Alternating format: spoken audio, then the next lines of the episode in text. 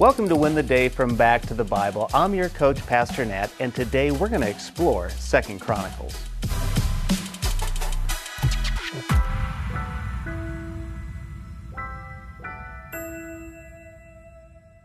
Revival is something every church, ministry, and Christian desires. We are all praying for it. The problem is, we forget that revival doesn't begin out there it begins in here. And that's why it's important we look at the book of Second Chronicles. It is all about revival. Second Chronicles picks up where First Chronicles concludes. Now, you may not know this, but in the Hebrew manuscripts, there is just one book, the book of Chronicles. Second Chronicles was penned by Ezra just like First Chronicles. The book covers roughly 433 years. The book can be divided into two parts. Chapters 1 through 9 cover the reign of Solomon.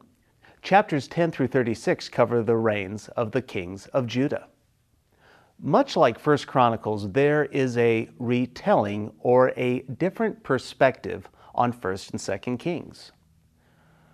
Chronicles focuses on those kings who patterned their life and reign after godly King David. It focuses on old school reformers like Asa, Jehoshaphat, Joash, Hezekiah, and Josiah.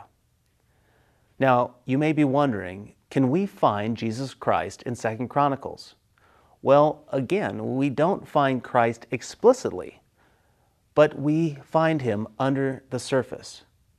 Where is that? It's in the principle that a church is not a building, but a people. In the case of Second Chronicles, it's that the throne is in a lineage, not a piece of furniture or a palace. The Messiah was to come through the house of David. The throne was destroyed, but not the line of David. So what's the main thing in Second Chronicles?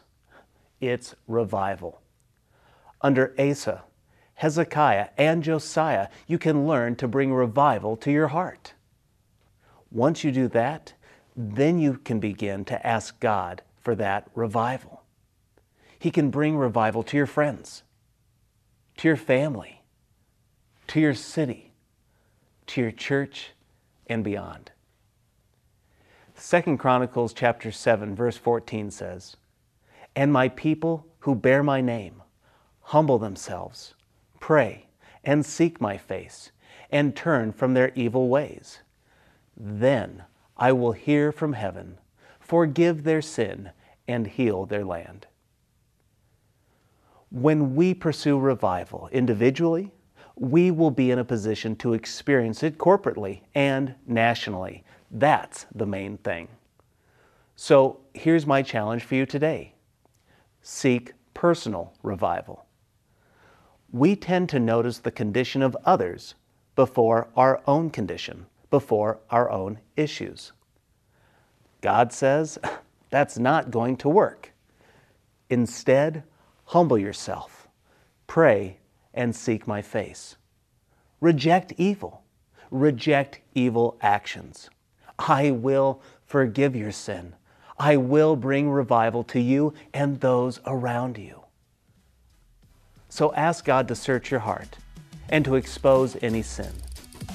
Confess it, repent of it, and then begin to experience revival from the inside out. When we pursue revival, that is when we will win the day. Hey, I hope you enjoyed the message today.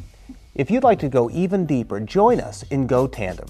Go Tandem is our spiritual fitness app to help you move closer to Jesus each and every day. So download Go Tandem on your mobile device. Oh, and by the way, this service we offer is at no cost to the user or even to the churches who benefit, but it does come at a real cost. Would you consider partnering with us at backtothebible.org? That's backtothebible.org.